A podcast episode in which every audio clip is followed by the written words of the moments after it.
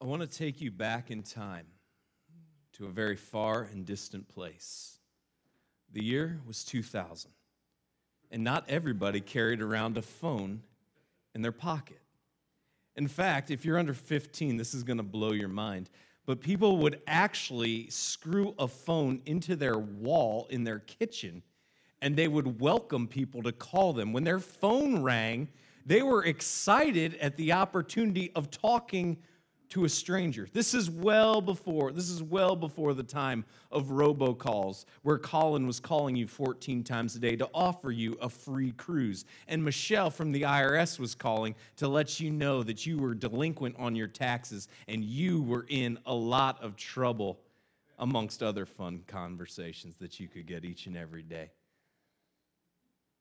But in the bridge between the excitement for answering the phone and the robocalls we all now get constantly, there was this beautiful period of time where telemarketers would start to call people and try to sell them all kinds of products. And when I was 17 years old, I was a telemarketer selling people mortgages. That's right. A 17 year old was calling and selling people mortgages. And I was actually pretty good at it. I remember one Thursday, our boss came in and he told the whole team if you guys write up 10 leads, you're free to go home and I'll pay you for the rest of your shift. Now, if you've never worked a job in telemarketing, thank the Lord for the blessing He's shown upon your life because it is miserable work. And so the idea that we would get paid and get to go home early and not get hung up on or cussed out and, and have people yell at us, it, it, was, it was a welcome, it was a welcome thing. Plus, you're, you're a teenager, so the idea to get to go home early is great. And 45 minutes later, our team wrote up the 10 leads we needed to write up in order to go home. And we all got to go home early and we all got paid for the whole day. The next Thursday, he comes back and he gives us the same challenge write up 10 more leads. And you guys get to go home early and I'll pay you for the whole day. We got to go home 15 minutes early in week two. It was like everyone we called either wasn't home or didn't want to talk to us. They wanted nothing to do with us. And the challenge that week one was so incredible. It was so awesome. It was something that we looked forward to, and it was great. We loved it. Come week two, that challenge it lost its appeal.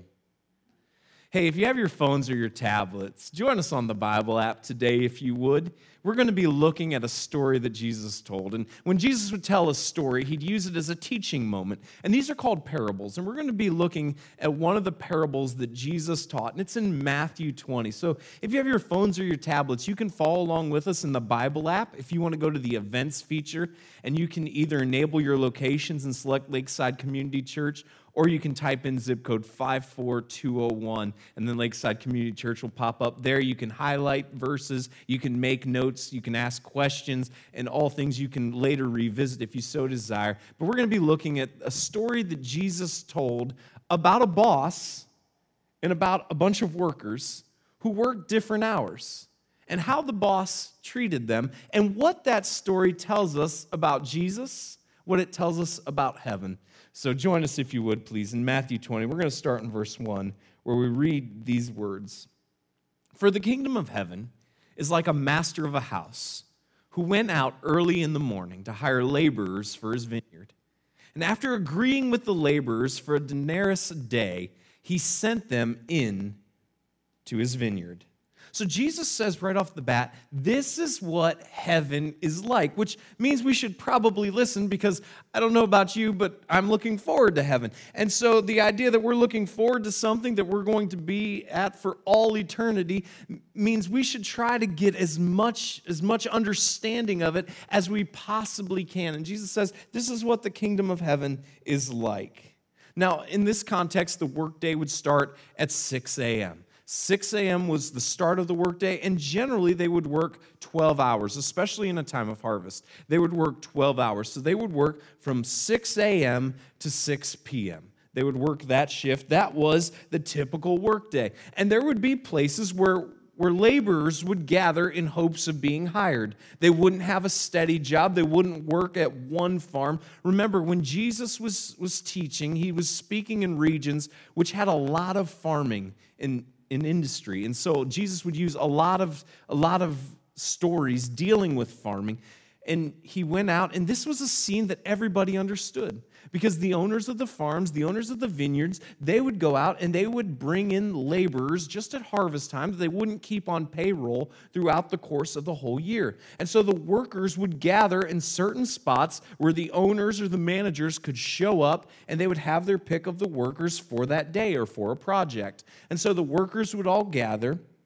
And Jesus is, Jesus is setting the scene for us. So early in the morning, before the 6 a.m. shift begins, the owner of the vineyard goes out. He goes to where all the workers are assembled looking for work, and he hires them and he, he agrees with them on a rate and that rate is a denarius, and that, that was the typical going rate for a day's labor. So typical pay for a day's work. So everybody's everybody's on the same page, everybody's on board, everybody's excited. The manager gets the workers that he needs, the workers get the work that they need, thus the pay that they need. They've agreed to a going rate, and everybody's happy. And then Jesus continues the story.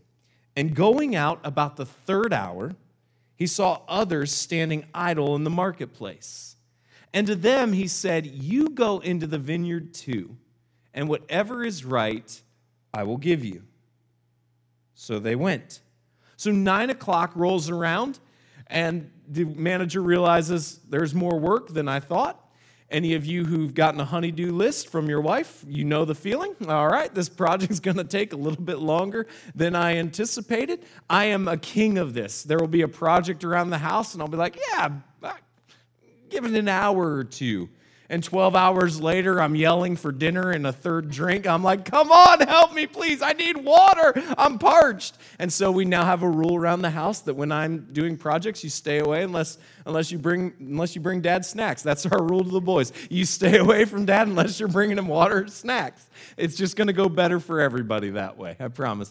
Uh, but this is exactly what, what's happened to all of us. There's more work, three hours in, you're like, all right, I, I need to get some more help. He goes and he hires more workers at nine o'clock in the morning, and the agreement that he makes with them is this whatever is right, I'll give you.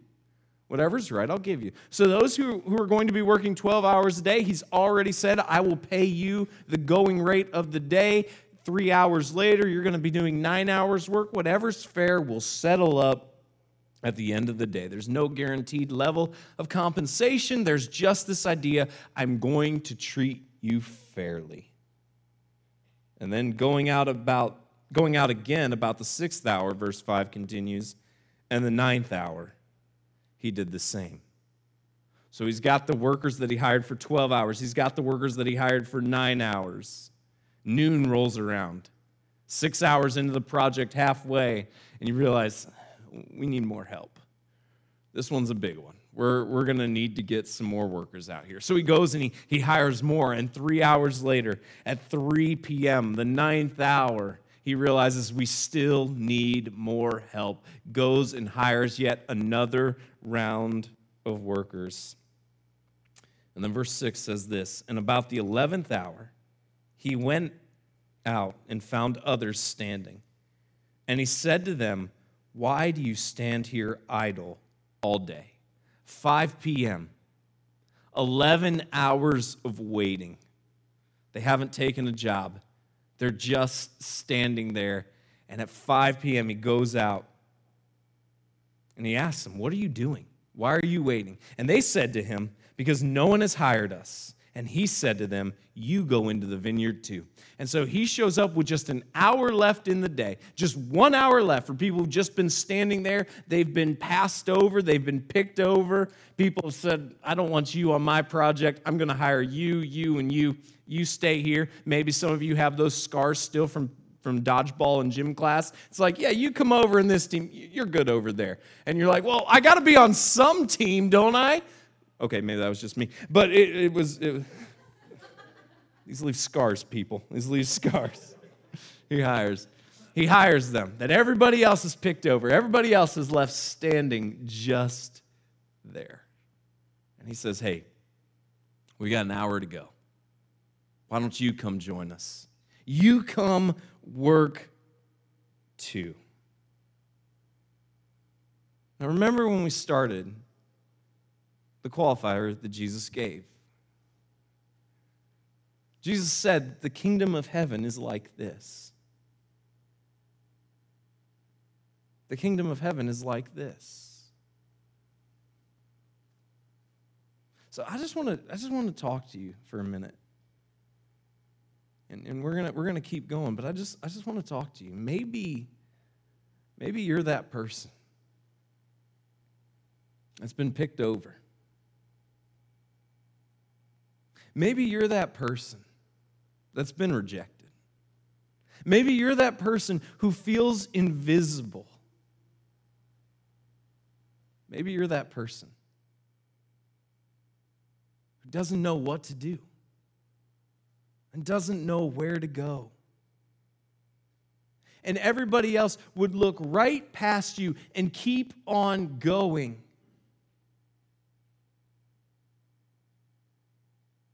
But not the kingdom of heaven.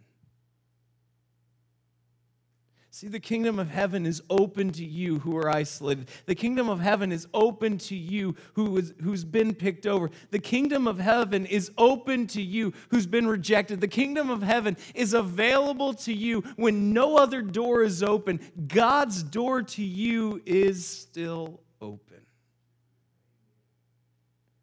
Now, maybe Maybe you've been following Jesus for almost all your life, and you can't remember a time where you haven't followed Jesus. And we're going to talk about what that means and the implications of that. But here's what I want to challenge all of us to do right now Here's what I want to challenge all of us who follow Jesus to do right now. Understanding that the kingdom of heaven is like this. And for some people, they work 12 hours a day. And some people, they work nine hours a day. And some people work six hours a day. And some people work three hours a day. And some people work one hour of the day. Here's what I want us to do for those of us who follow Jesus right now.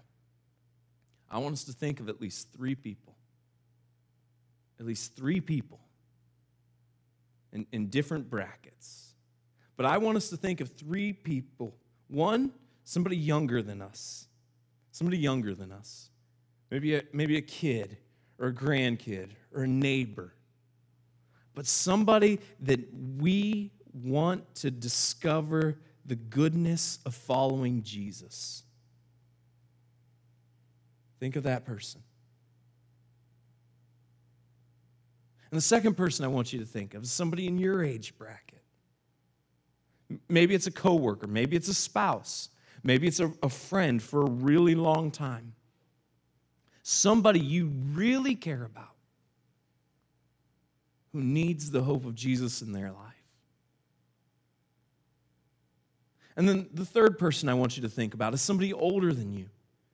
Maybe it's a grandparent or a parent or an aunt or an uncle or a boss or a coworker or an employee, but somebody in your life who's older than you that does not have the hope of Jesus. And what I want us to do right now is just pause. And I just want us to pray for those three people, those at least three people that we've thought of.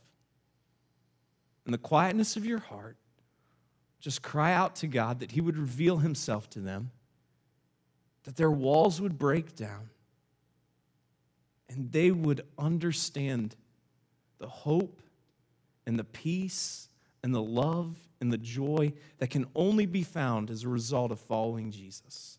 I'm going to do the same, and then I'll say amen, and we'll continue our look. But in the quietness of our hearts right now, I just want us to pray for those people and ask God how He can use us in their lives to point them to Him.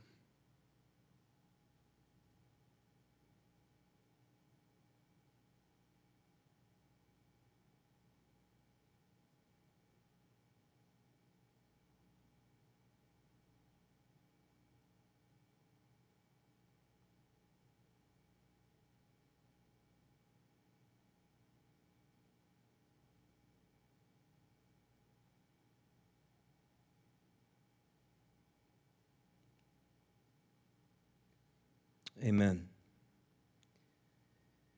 Verse 8 continues And when evening came, the owner of the vineyard said to his foreman, Call the laborers and pay them for their wages, beginning with the last up to the first.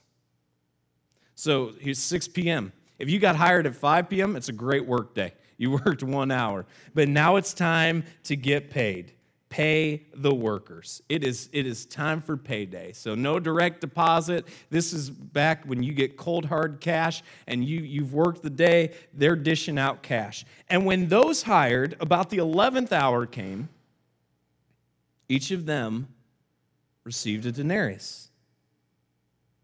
Now, when those hired first came, they thought that they would receive more. But each of them also received a denarius.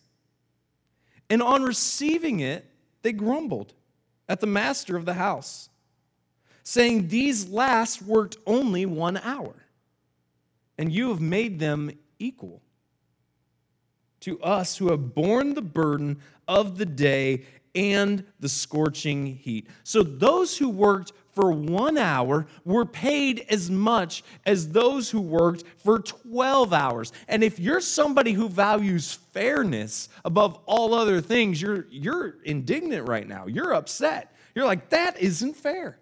That's not fair. That's not right.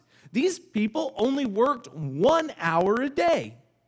They shouldn't be compensated at the level of people who work three hours a day, let alone six hours a day, certainly not nine hours a day. And I can't believe that you would compensate them at the level you would compensate somebody who worked for 12 hours. They were furious. And if you're somebody who values fairness, truth is, you're having trouble with this concept right now because everything about this screams, this isn't fair.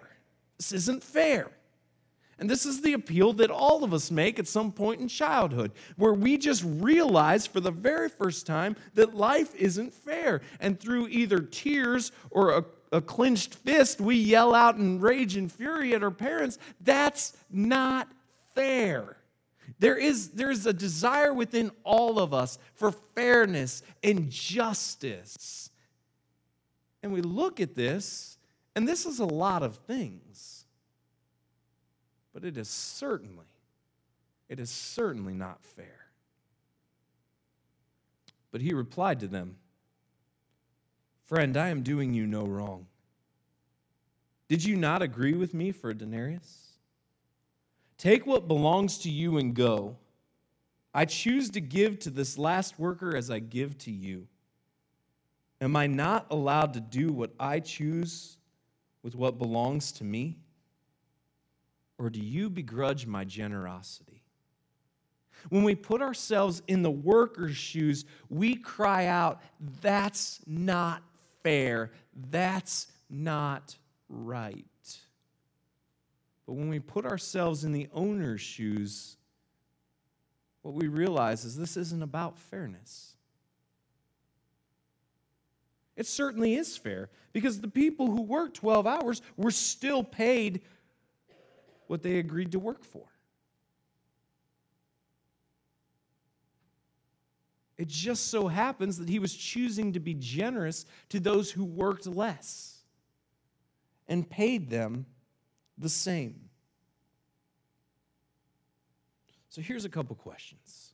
First is when we compare when we compare what we've been given to what somebody else has been given, instead of being thankful for the gift that we have, we allow discontentment to rule in our hearts. And the question is this Does discontentment rule in our hearts?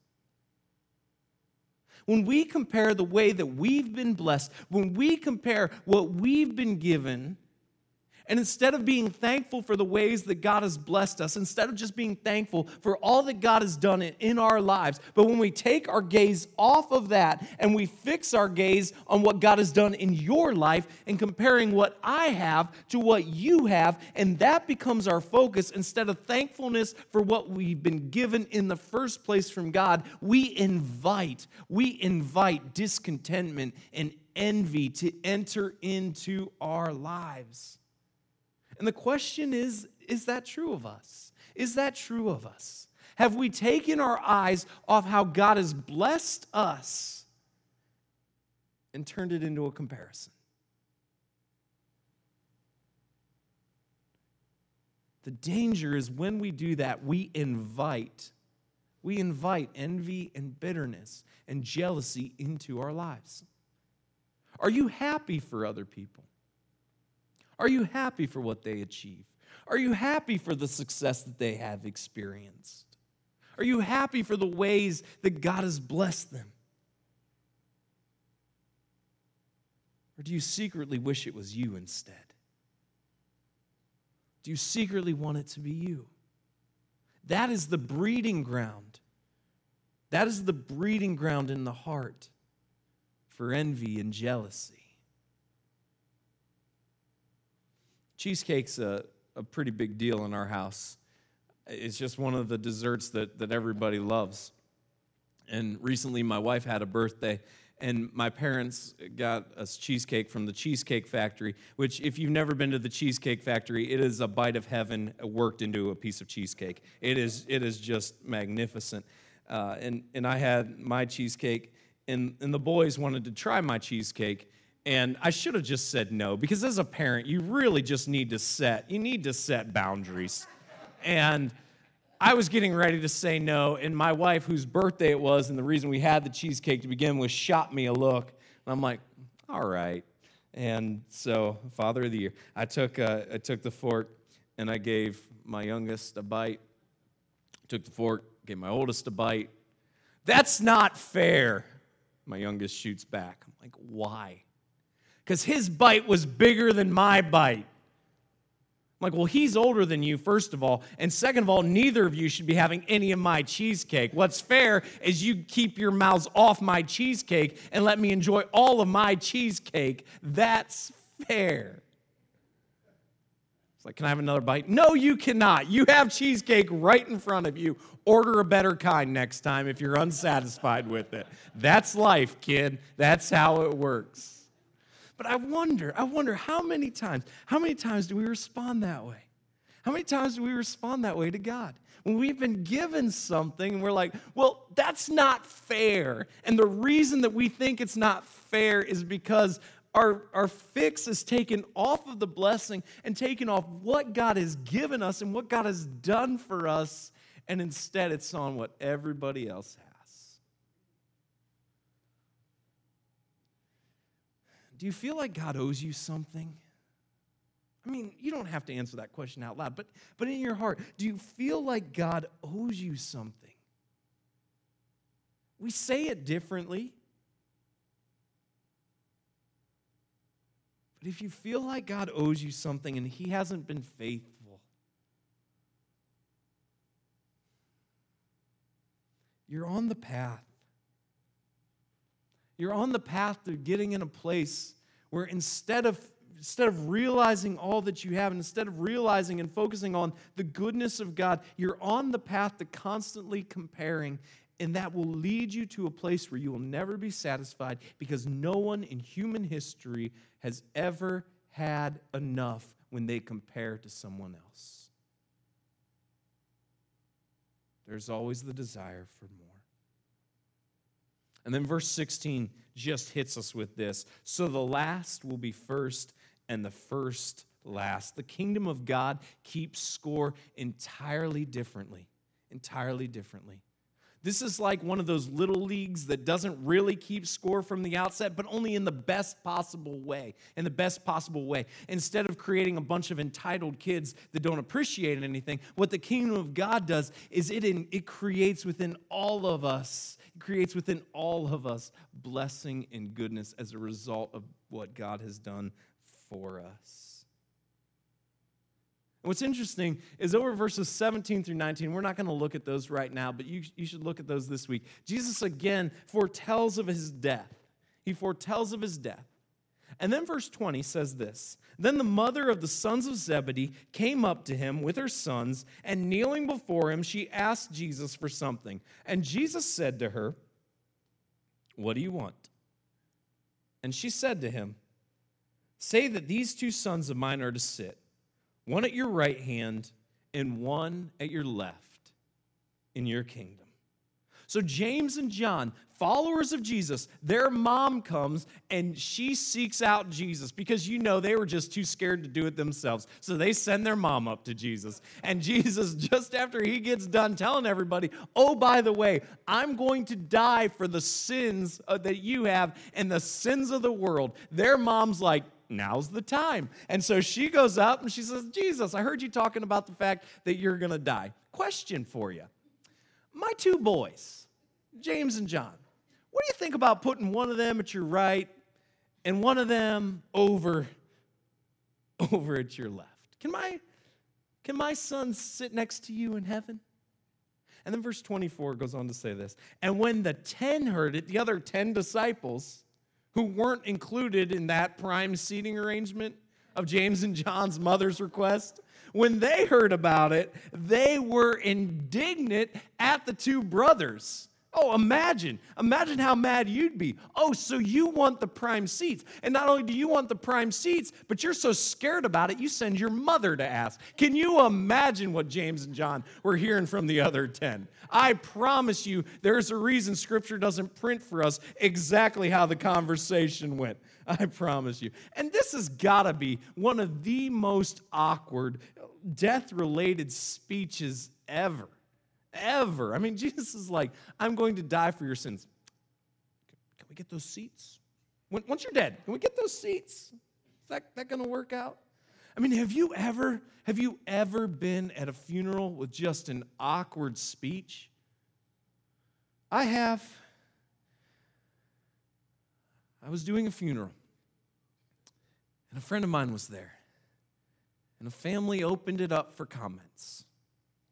I never recommend that, but in somebody's time of grieving, I'm not going to tell somebody how to conduct their ceremony.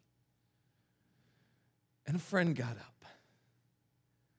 And they started talking about how their deceased friend was going to be leading the party in heaven tonight, drinking a tall boy and smoking a bowl.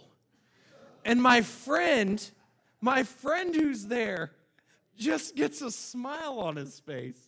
And he looks at me and he mouths, Really? Is he leading the party in heaven tonight? With a tall boy and smoking a bowl. And I'm up front, so I can't just start laughing hysterically in front of everybody. But I'm shooting him the look that only a mother normally shoots the, at her kids when I'm like, shut up right now, because I'm about to lose it in front of this place. But you could just see some people's skin crawl as, as they made this comment. If you've ever been at a funeral with an awkward speech, you know exactly, you know exactly the feeling that everybody has right now. And not only that, but they want the prime seats in heaven, and they're not sending their mom to ask Jesus about it. And Jesus called to them and said, You know that the rulers of the Gentiles lord it over them, and their great ones exercise authority over them. It shall not be so among you. But whoever be great among you must be your servants and whoever would be first among you must be your slave. And Jesus says, You've seen the power structure, you've seen the dynamic. You've seen how people in power love to hold it over everybody else. You've seen how it's gone to their head. You've seen how they're on a power trip. You've seen how they're drunk on their power. You've seen this, and this is human nature, but not so among you. Not so among you. And Jesus says, here's the path to becoming the greatest serve. You want to be great in the kingdom of heaven? Serve others. This goes entirely against the thought process that we oftentimes see modeled to this very day, certainly against the thought process that was prevalent in the time of Jesus. But Jesus says, here's the way that you can become great serve.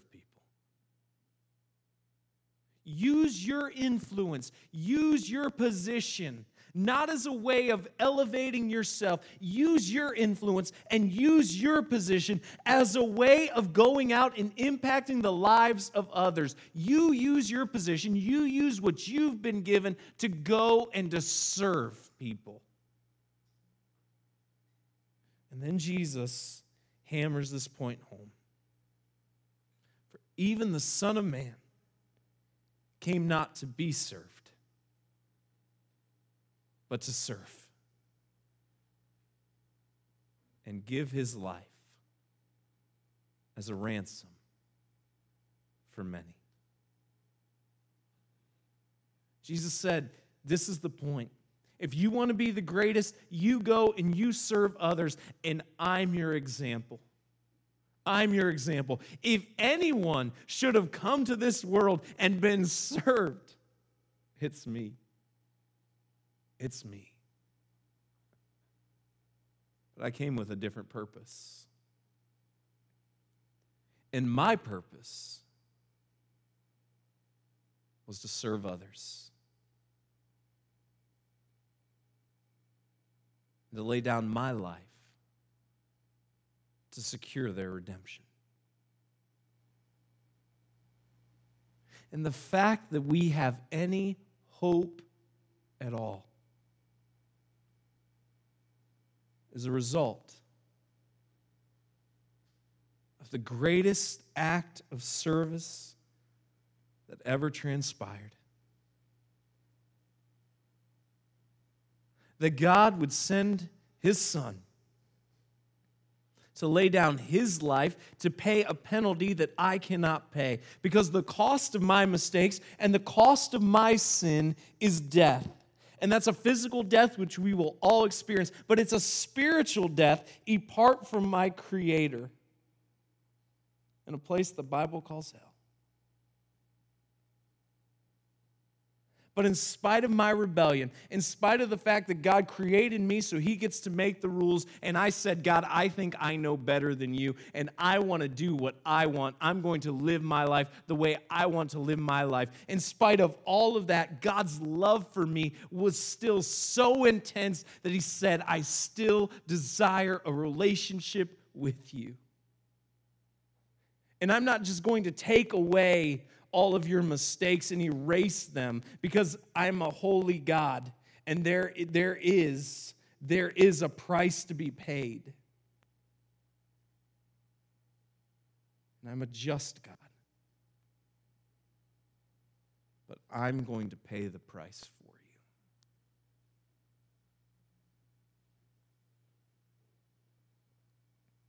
you. You want to be great? Remember your Savior.